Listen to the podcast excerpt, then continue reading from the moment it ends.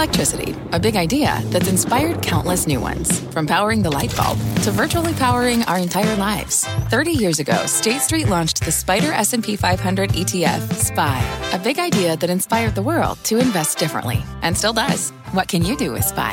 Before investing, consider the fund's investment objectives, risks, charges, and expenses. Visit ssga.com for a prospectus containing this and other information. Read it carefully before investing. SPY is subject to risks similar to those of stocks. All ETFs are subject to risk, including possible loss of principal. Alps Distributors, Inc. Distributor.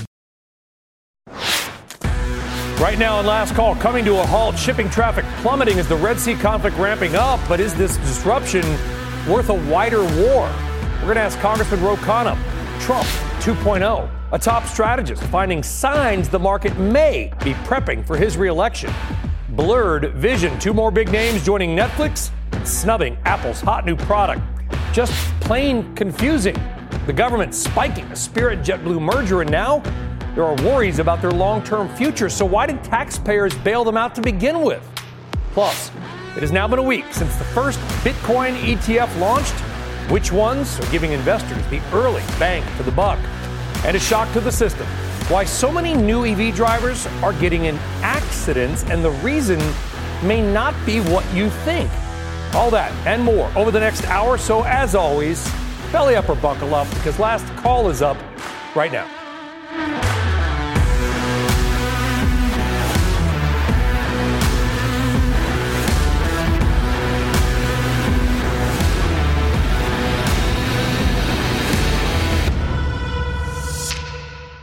Hello, everybody. Good evening here. Good afternoon out west. I am Brian Sullivan. Thanks for joining us. We've got all that and more coming up in our hour. But first up on last call, it's deja vu all over again on Wall Street. Yeah, it's early, but so far this year is looking a lot like the end of last year because it's still all about the same stocks, the big cap tech names. The NASDAQ 100 and its ETF hitting new records. Another big ETF also popping, tapping an all time high. Today was actually about Apple. Its investors had their best day in eight months, believe it or not, following a big upgrade on the street. We'll talk more about Apple a bit later on in the show. Now, not to be outdone, Microsoft hitting yet another new high, both those companies jockeying for the title of the most valuable company on the planet.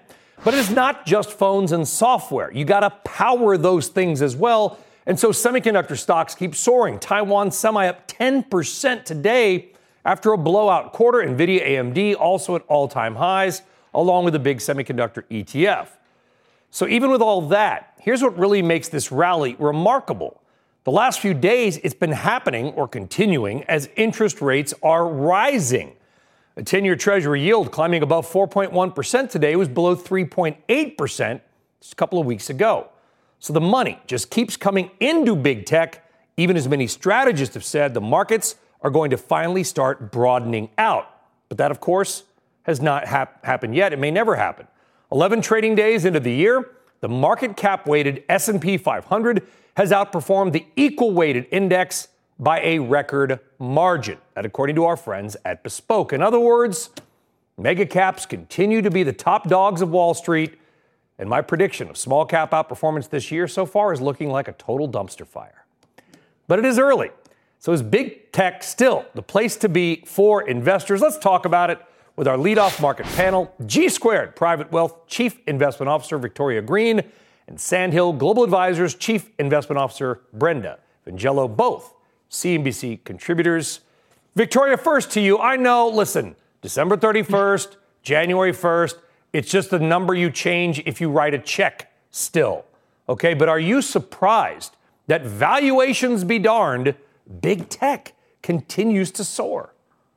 Not at all. Not at all. Irrationality can persist far longer than we think it can, right? You know, animal spirits are coming out, they're getting talked about again, and you have so much cash still on the sidelines. I think Wall Street Journal reported today 8.8 trillion in CDs and money markets that's just waiting for an opportunity. I think people are going to start to get FOMO. You can still see some more cash coming off the sidelines.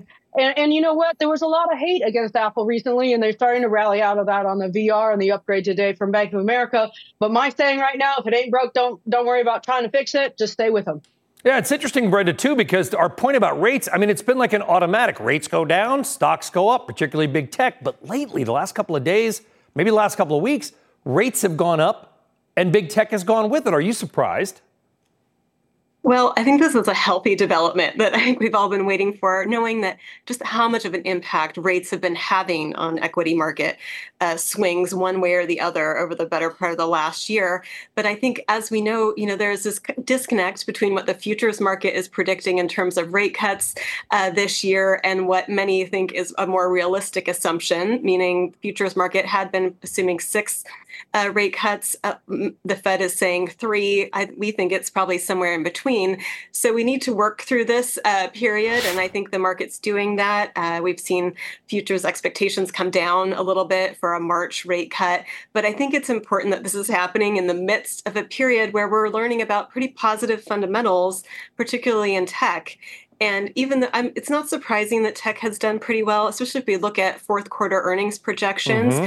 If you were to strip out the mega cap eight stocks, we'd actually be looking at a projected earnings decline uh, for everything else collectively. So uh, these our companies are continuing to grow, and we think that in some cases fundamentals should start to get a little yeah. bit better, particularly. Brent, if, Brenda, oh, I want to I want to come back to you on that because you said you brought it up. You said the F word, fundamentals. And I didn't think fundamentals mattered anymore. But today, Taiwan Semi had good fundamentals and the stock went up. I kind of it brought me a little comfort to my market soul. Brenda, did it to you that the fundamentals apparently still may matter? It's not just rates.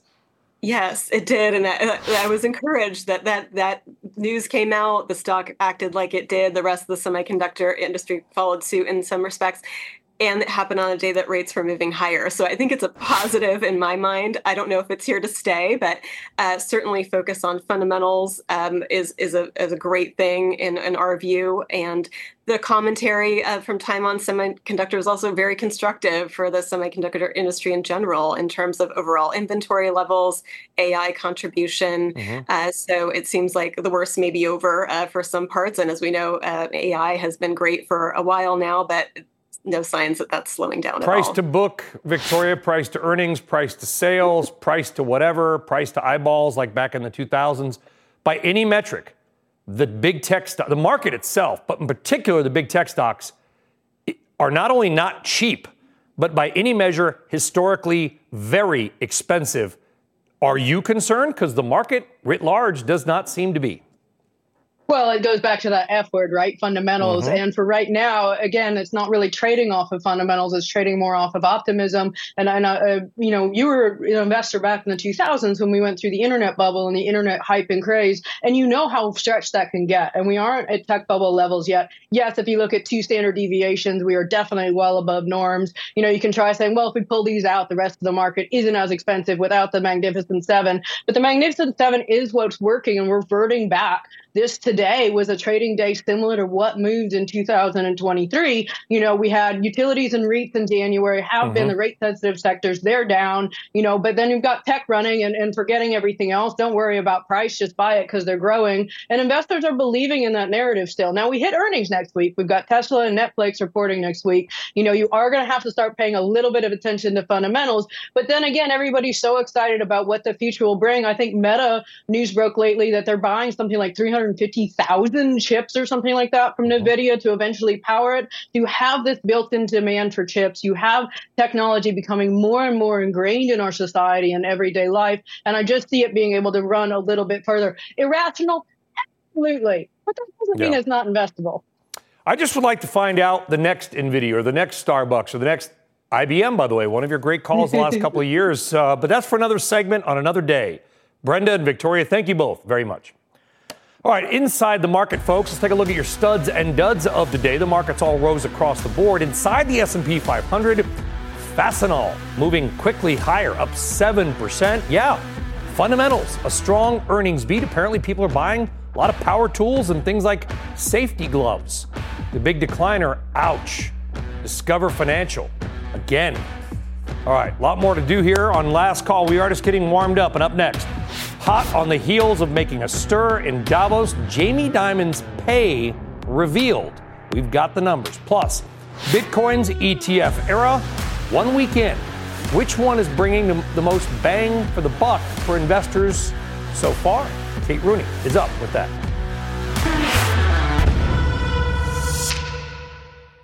we could try to explain what it feels like to get your work done on a John Deere.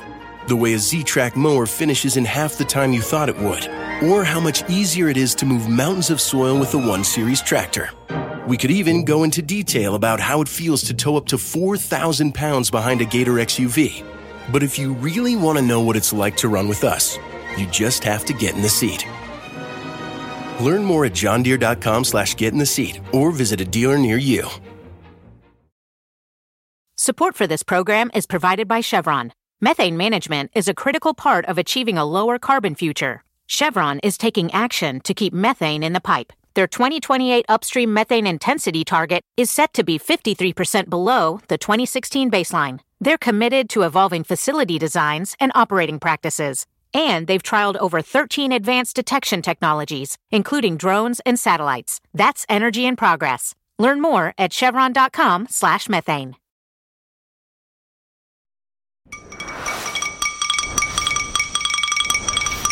All right, let's get to tomorrow's news tonight. Some of the stories that you in Wall Street will be talking about tomorrow morning. And first up, a tough day for Macy's and many of its workers. The retailer announcing major layoffs, cutting 2,350 employees. Companies also closing five stores to cut costs as sales slow. Macy's slightly in the red after hours. Next up, a raise for CEO Jamie Dimon. His compensation package increased 4% to $36 million last year. He did well as investors in JP Morgan Chase did well, stock up 26% on the year. And this is cool. Moments ago, four astronauts blasting off to the International Space Station. They rode in a SpaceX Dragon capsule on top of a Falcon 9 rocket. Look at that. They will arrive early Saturday morning. The crew members are from Italy, Sweden, and Turkey. Space travel never gets old. And finally, another headache for Apple and its upcoming Vision Pro headset. Bloomberg reporting that Spotify and YouTube will not offer their apps on the new virtual reality tech. This follows a similar move by Netflix. Now, this could be a blow to Apple because video, of course, is seen as one of the big reasons that somebody would spend $3,500 on a virtual reality set of goggles. But is this really a hit to Apple, or was this always going to be a niche product no matter how successful it was?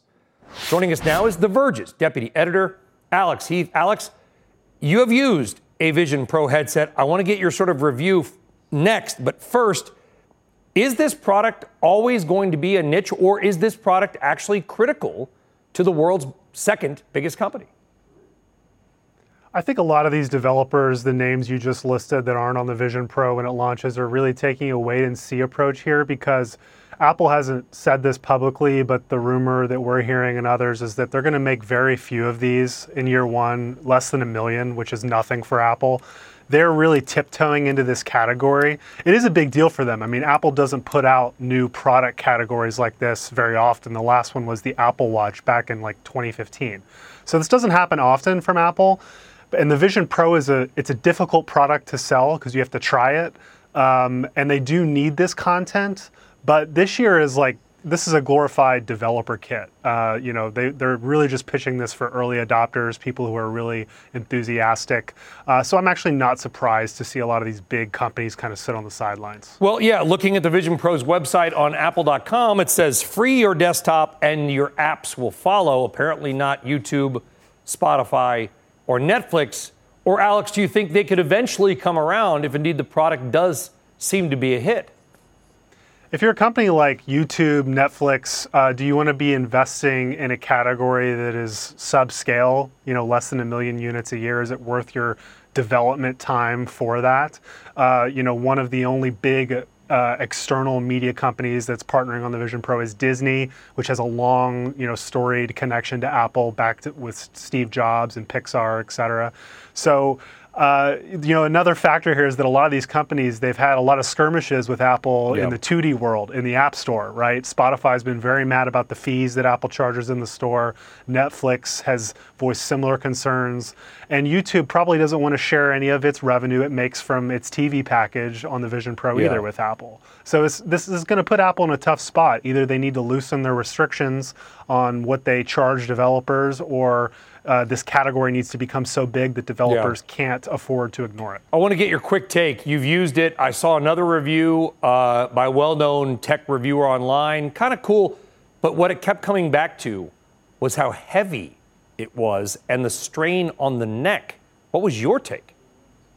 I did notice the heaviness. I got to use it for about 30 minutes uh, last summer uh, when it was first announced. Um, the thing Apple doesn't show in any of its videos and the photos you're seeing online is there's a battery pack with a wire that has to connect into the headset. This thing is clunky. This is probably the least elegant Apple product that Apple's ever done. So they've got to slim it down, I think, for it to really go mainstream. The weight is going to be an issue. It's only got like a two hour battery life, though, so this isn't something they even think you'll be wearing for that long.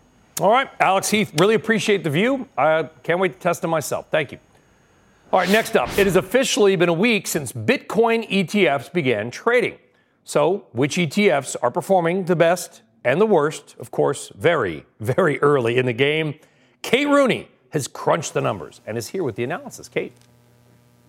Hey, Sully. So, big winners so far in this space. The asset manager giant, BlackRock, so far. Bernstein analysts highlight that BlackRock iShares is so far an early winner in this herd of applications so far that were approved last week, the fund has brought in $1 billion roughly in flows in just the first week. The fund has also seen cumulative volume of more than $2 billion. That has slowed slightly, Brian, after that banner first day.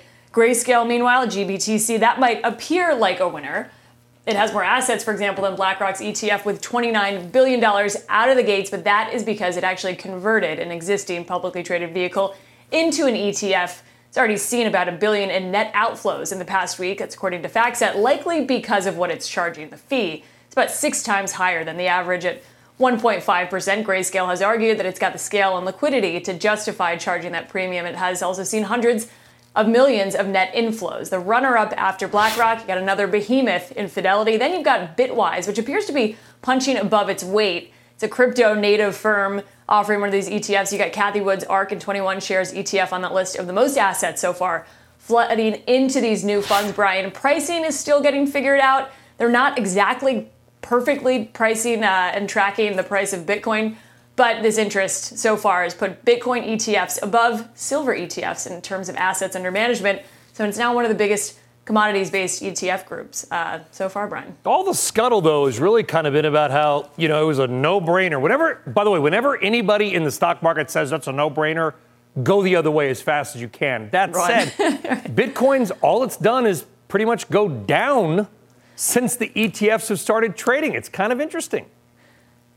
It's such a good example of the hedge fund term buy the rumor, sell the news. This was one of the big fears heading into this that the price got ahead of itself, right? That Bitcoin had been so pent up and all of these investors were so excited about the launch of this that the, the reality wouldn't quite meet up to the hype. And that's what we've seen, at least in the underlying assets so far. You've seen a lot of volatility heading into this and after the launch, but it's been pretty pretty much sideways, which in terms of the maturation of this asset class, you could argue is a good thing. You don't want all that volatility if you're going to have Wall Street involved and this thing's going to stick around for the long term. It's probably a good thing for some that it's a little less volatile than it used to. There Kate, used to be at least. Kate Rooney, we get we're one week in. We I think we have many weeks to go, but I don't know. We'll I think so. What, we'll see you next we'll, week. We'll right? What, exactly. We'll see what Same happens. time next week. Exactly. We hope. Kate Rooney, thank you. All right, still ahead. The growing Red Sea conflict could already be a big issue for the supply chain, maybe bigger than you think. And there is no sign it's getting better. We're going to talk about whether or not we can go to war with Yemen with Congressman Ro Khanna of California next. This podcast is supported by FedEx. Dear small and medium businesses, no one wants happy customers more than you do. That's why FedEx offers you picture proof of delivery, packageless and paperless returns, as well as weekend home delivery to 98% of the U.S. on Saturday and 50% on Sunday. See the FedEx service guide for delivery information. FedEx Ground service is also faster to more locations than UPS Ground. See what FedEx can do for your business. Absolutely, positively FedEx.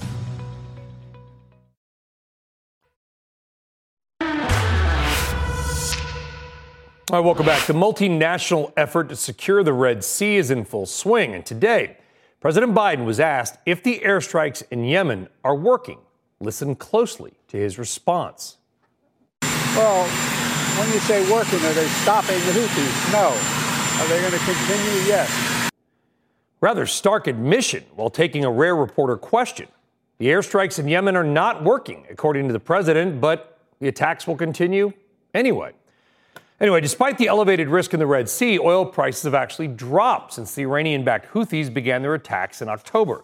The only major shift has been a massive decline in ships traveling the sea. Freight container volumes through the region have collapsed, down roughly 65% from normal volumes. By the way, it's going to be a major economic hit to Egypt, which relies greatly on revenue from the Suez Canal. Let's talk about all these issues with Democratic Congressman Ro Khanna. Uh, Congressman Khanna, it's great to have you back on last call. I want to get to the election and tech and AI in a minute, but I got to start with this. You tweeted out today about what we just heard from the president. And then you topped it. You said, Glad the president agrees with me that the strikes are not working. Next time, come to Congress instead of McGurk. I assume you're referring to National Security Council Coordinator for the Middle East, Brett McGurk. Congressman, doesn't Article 1 of the Constitution prohibit the White House, the president, from unilaterally launching attacks on a sovereign nation without the approval of Congress? Yes. I mean, this is not a complicated question. The White House had time to talk to the Australians, the Canadians, the United Nations, the Brits for a month and a half, and they didn't have the courtesy to come to Congress. This is a violation of the Constitution. The president has the right for imminent self defense, where he can notify Congress in 48 hours. That means if the Houthis launched a missile against our ship, you could take that missile out. But you can't have bombing attack after bombing attack without congressional authorization. Well, we want to defend any lives in the region, and I have a relative, by the way, that's on one of the naval ships in the region. I want to defend the lives, but I, I feel like Congressman, that this is the first time I can remember, and doing this for almost 30 years now, where we launched pro- preemptive and sort of proactive strikes inside of a country to defend commerce, shipping. Well, as the president said, they're, not working. Uh, the Red Sea today is less safe for commercial ships than it was when we started these strikes. And if we talk to the Saudis, which I have, or UAE, they would tell you that they had a bombing campaign against the Houthis for seven years, and it only entrenched the Houthis. And what we should have is a diplomatic solution and uh, statesmanship, take, having the Saudis and UAE involved, telling the Houthis that if they want to have involvement in Yemen's government, they need to stop these attacks. But we haven't even tried that. And I guess what I want to know is if he wants, if the president wants an authorization for military force, what's our plan and how are we going to be effective? Brett McGurk has been responsible for the disastrous policy in Iraq. He was responsible for the disastrous policy in Yemen. I mean, the question is, what has he gotten right? Well, I, I worry, Congressman, we, we just had some New Jersey guardsmen, reservists be called up to Iraq and Syria. I understand it's part of a regular rotation but I have a friend also in that group, and he's, he's nervous. He's got seven kids. He's going to northern Iraq and then to Syria.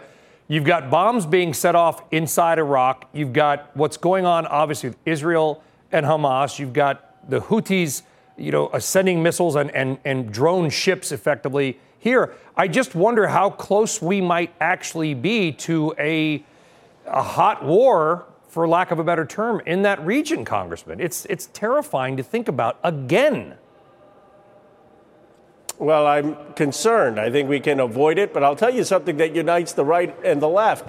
Most Americans don't want us to get involved in another war in the Middle East. They don't want to put our troops at risk. They don't want to put our embassies at risk. They certainly don't want to put our homeland at risk. And they rather that we be investing in building up uh, our country. And so my view is that the president needs to figure out how do we de-escalate yeah. the tensions in that region uh, and make sure that uh, we're not increasing the risk of a war. Yeah, I would just hope any president, this one, the next one, the next one after that, whatever party would come to Congress and uphold the Constitution on this issue in particular.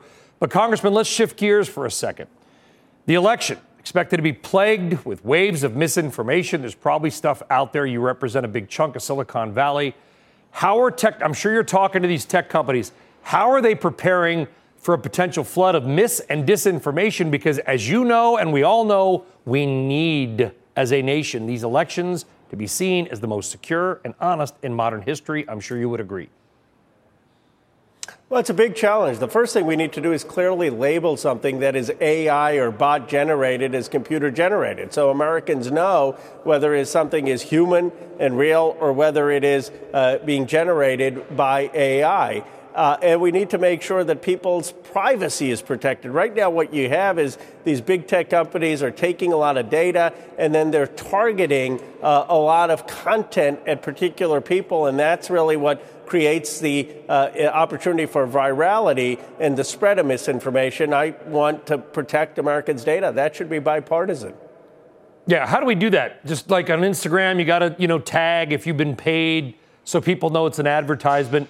Have some warning or some label this is computer generated. It may be false. Exactly. I mean, you should have labeling for anything that is computer generated, but you also should have a clear Internet Bill of Rights in this country so that uh, Meta can't just take any data from your uh, using Instagram and then use that data to target you and have an AI algorithm show you information that uh, that they think that the machine thinks you may like and share. Uh, we need to restore people's privacy in mm-hmm. this country. Congressman Ro Khanna of California, never afraid to come on and, and take the hard questions on hard topics, and we really appreciate it, and so do our viewers. Congressman Khanna, thank you. Thank you. All right. Thank you very much. Coming up first, your tax dollars bailed them out. But is the government now setting up Spirit and other airlines to fail? Money in, money out. We'll try to make sense of it ahead.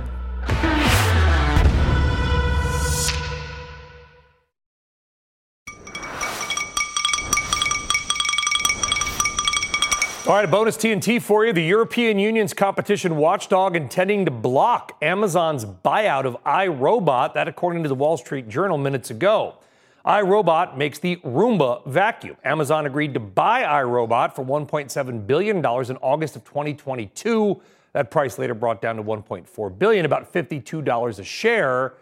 If the deal gets whacked, iRobot, as you might imagine, is going to get whacked, and it is iRobot shares right now down 41% in real time.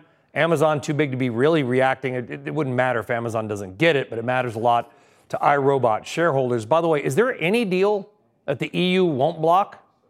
All right, in other deal news and blocking news, a rough day for Spirit Airlines and its investors. Shares totally grounded this week after a federal judge put a stop to its proposed merger with JetBlue. Spirit fell again today. Following a report from the Wall Street Journal, the company was looking into what were called restructuring options. Now, some investors panicked on those ominous sounding words, restructuring. But the stock did rebound after Spirit said it was not pursuing a restructuring, i.e., like a bankruptcy, but rather looking at refinancing some of its debt.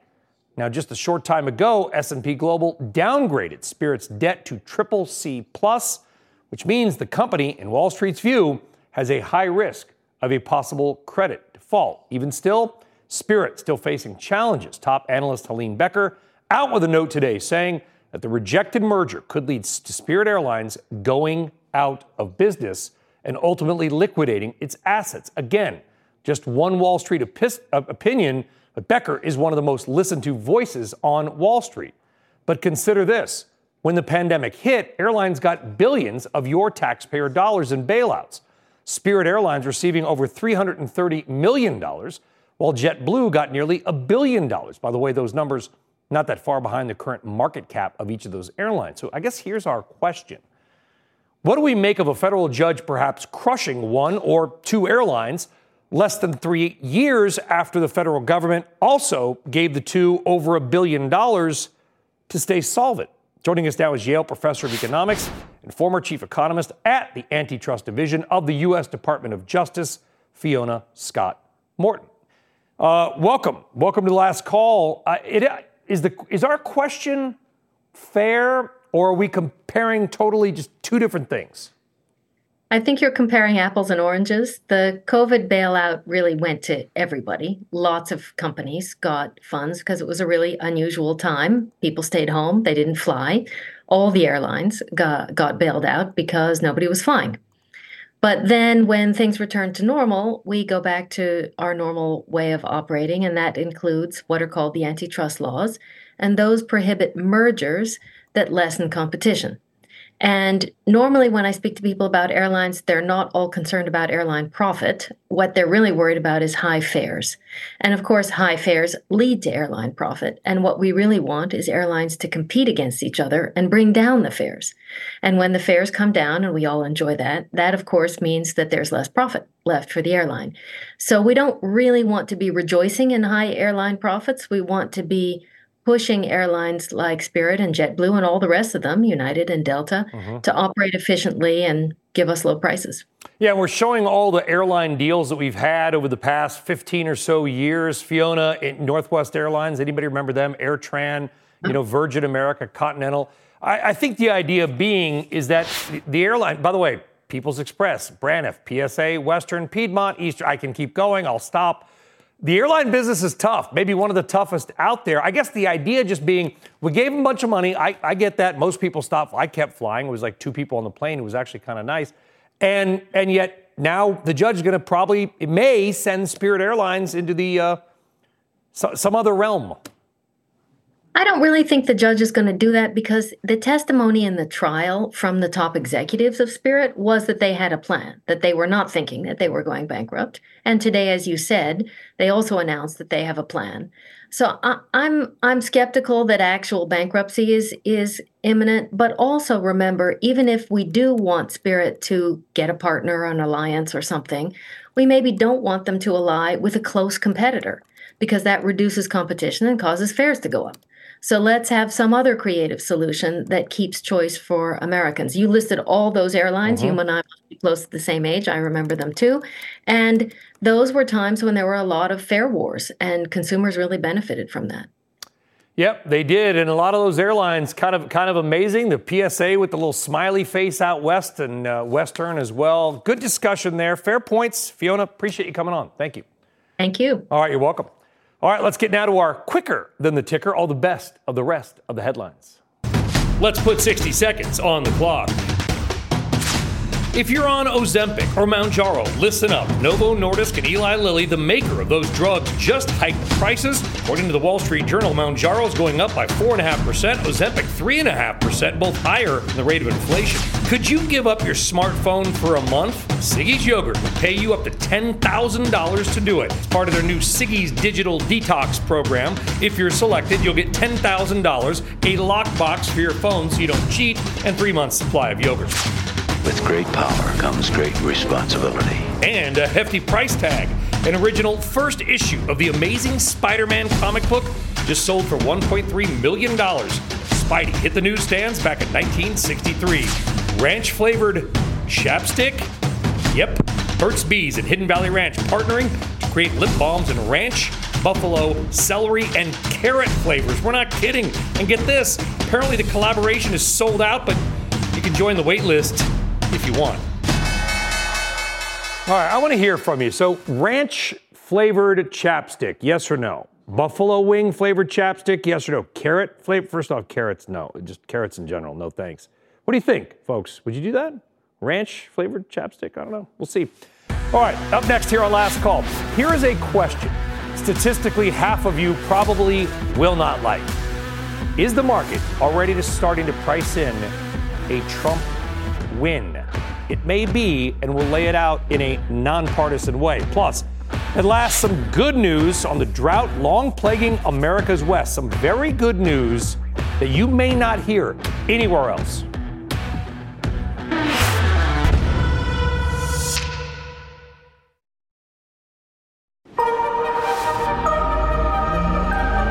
I love the new graphics. All right, time for your daily RBI. And here on Last Call, we like to bring you good news once in a while. Remember, on Tuesday night, we gave you 6 trillion reasons to be optimistic about the market. That was the money on the sidelines. By the way, it headlined the Wall Street Journal today. And here's another piece of news that you may not be hearing anywhere else. Didn't get a lot of attention. I looked for it. Remember, not even three years ago, a horrible drought gripped much of the western United States. That drought, combined with climate change fueled heat, sent water levels plummeting in many of America's most important lakes and reservoirs. Nevada's Lake Mead and Utah's Lake Powell got dangerously low, nearing what they call dead pool levels, where the water is too low to run the dam's power station, potentially leaving a huge hole in power generation. But given all the rain and snow the last couple of years, I thought we'll go back and check on the current situation. And we found some very good news. All the major western lakes and reservoirs have nicely refilled. In fact, Lake Powell's water level is up 43 feet in a year. Lake Mead up nearly 30 feet from its low reading of less than two years ago. That is very good news for the operation of both lakes' vitally important hydroelectric dams. These are some of the quickest water adds, by the way, in recent history. And there's some more good news. California has 17 reservoirs. 15 of those 17 are now either at, near, or above their historical averages. That is a long way from two and a half years ago when they were scarily low. By the way, my grandpa used to walk around the Diamond Valley Reservoir outside LA nearly every day with his dog. Some good memories, beautiful place. So it's great to see that reservoir 93% full and nearly 130% above this historical average. Does this mean we are out of the woods yet with climate change and drought? Of course not. Things could always change, and some are predicting it will. But for now, let's enjoy it and call it random, but hopeful. All right, something not random but still interesting is the World Economic Forum. It's happening now in Davos, and we have heard commentary from some giants in the world of business and investing. And surprisingly, one of the major takeaways from this year's conference is that many are seemingly preparing, or at least getting ready for, a potential Trump win. Yesterday, we heard from JP Morgan CEO Jamie Dimon softening his tone on the 45th president. According to sources, many in Davos are feeling that everything will be A OK if Trump returns for a second term in January. Maybe they have to say that because they're afraid of him. Who knows? And beyond Davos, my next guest says the market is pricing in maybe a Trump victory or at least change the White House later on this year. Let's find out why he says that. Joining us now is Senior Portfolio Manager and Head of Fixed Income at New Edge Wealth, Ben Emons. And Ben, I want to I want to preface this because anytime you mention the former guy, a lot of people get jumpy. You are a Dutch citizen, okay? You're not coming at this no. from any political viewpoint, maybe the Dutch view, who knows, whatever that is, because you almost we almost have to couch it like that so people don't think this is advocating for one way or the other. Absolutely not. But you are seeing signs the market may be telling us something. What is it? Yeah, I was looking at this what they call the Trump trade at that time. This is just a you know lingo in the markets. People thinking of okay, if that is going to be about lower corporate taxes, higher tariffs, then certain sectors in the economy will perform. And so, if you think of semis, if you think of technology, if you think of banks, those are sectors that yeah. have thrived under Trump when he was president and the market's again trading it that way. So there's an anticipation yeah. that could be the outcome without being determined that it will be. And, right? and, well, by the way, I do a lot with energy. As you know, I cover energy here at CNBC. And the renewable stuff, a lot of companies that benefit greatly from the Inflation Reduction Act, they've been tanking. Their stocks have been absolutely whacked the last couple of months. If those stocks suddenly began to turn massively around, which they did a little bit recently with, with the interest rate move, but if they started to turn around, I would bring you on and do the opposite. Is the market pricing in a Biden reelection because things that benefit under that administration are doing well again. But you're seeing a different turn. Yeah, I think that some of those sectors are, like you're saying, they have kind of a not really well performed. But I think what the market's really trying to figure out here is that if the chances are for one candidate to be the president, markets want to have that certainty. So they start to really price in this is the outcome, even though it's binary. But you're right at that point that yeah. you could switch around, right? So the market's trying to anticipate who will be the, the ultimate candidate. Yeah, we, listen, the, the, Federal Reserve is is meant to be and said to be apolitical. Insert debate here. I get that. Yeah. Jay Powell was nominated by Trump. He's now working for President Biden.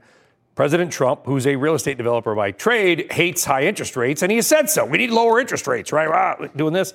So you do wonder maybe you start to see rates moving down is that on the idea that if, if Trump comes in, he's going to just start pounding the apolitical Fed for lower rates? Yeah, and the way markets will do this is to say if you are going to put a lot of tariffs on the economy, it's probably going to slow down the economy and therefore rates go down. That's, I think, the mechanism. But the fact that that could happen, not unlikely. We also have to think about inflation, by the way, where we are currently like nicely mm-hmm. falling down. What will happen when you apply tariffs and how will inflation play out? So I would think there's a lot of volatility that's going to go into this election and after. because we're coming out of already a major shock. Yeah. What will happen after that? Totally different note. In the late 70s, early 80s, we thought we whooped inflation. It came back, right? Sometimes inflation goes down. We've seen this Red Sea stuff, shipping rates going up, oil prices remain fairly elevated. Are you convinced that the battle over inflation is won? Actually, I'm not, Brian. I still see you and a lot of other smart people, by the way. Yeah, and, and I think I think it's not. Service sector is really strong. We're spending a lot. You see retail sales right again strong. So that side of the inflation is not cooling off as much. And to your point, we have disruptions in Suez yeah. Canal developing. So it's going to ripple through the supply chain, and it's going to, we're going to see higher prices again. So I'm not so convinced that inflation is taken care of. yeah, we'll see which way these markets move, and maybe they shift back the other way. Ben Emons keeping it right down the Dutch middle. Yeah. And we appreciate it. Thank you very much. Thank you. All right, coming up, a bumpy transition. What is really behind the growth of accidents for new EV drivers? What, are they doing wrong? We're going to get some answers from Mark Fields coming up.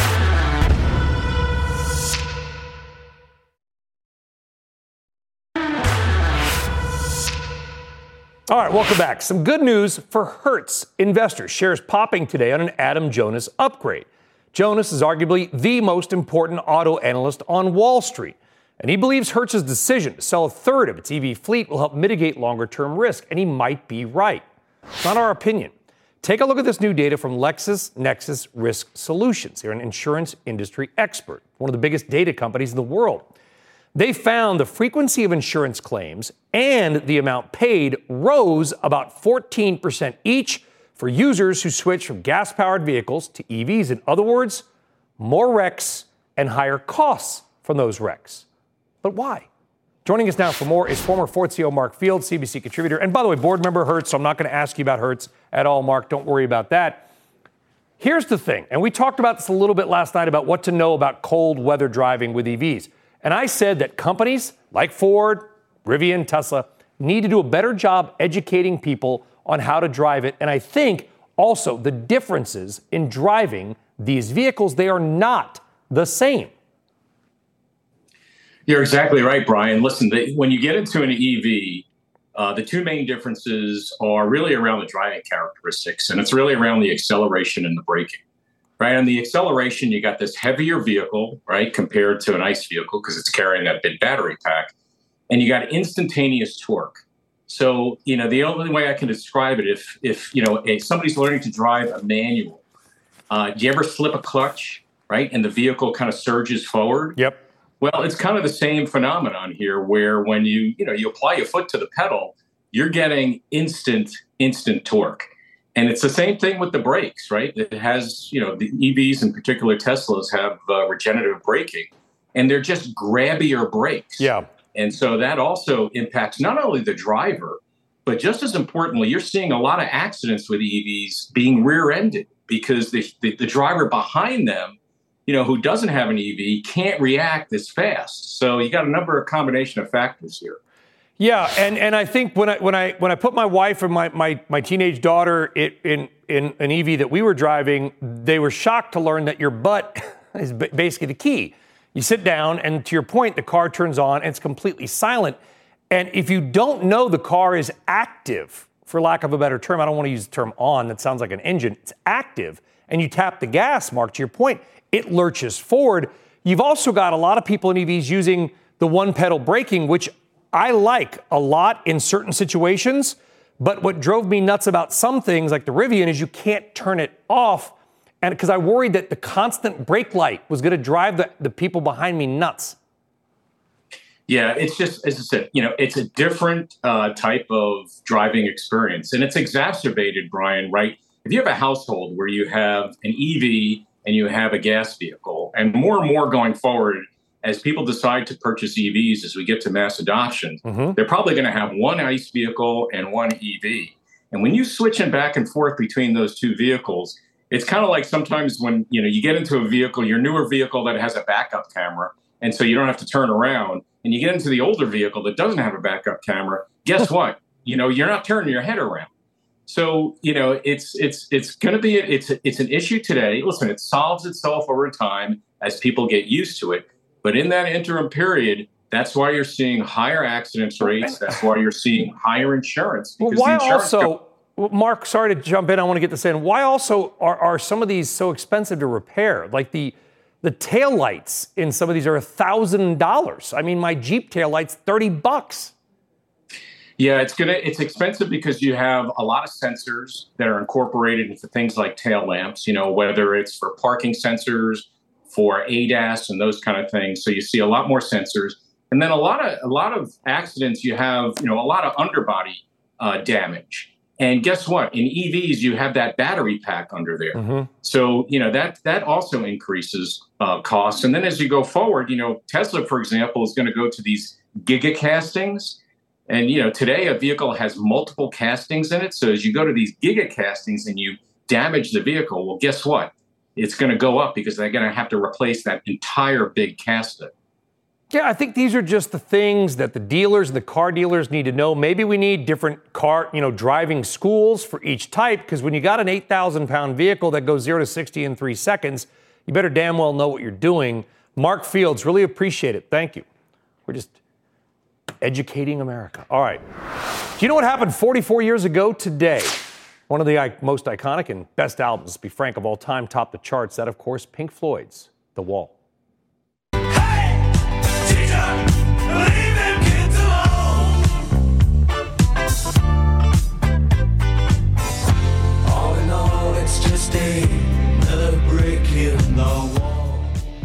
You know, corporate control, big government surveillance. Who, who could have seen that coming? All right, that was another brick in the wall, part two.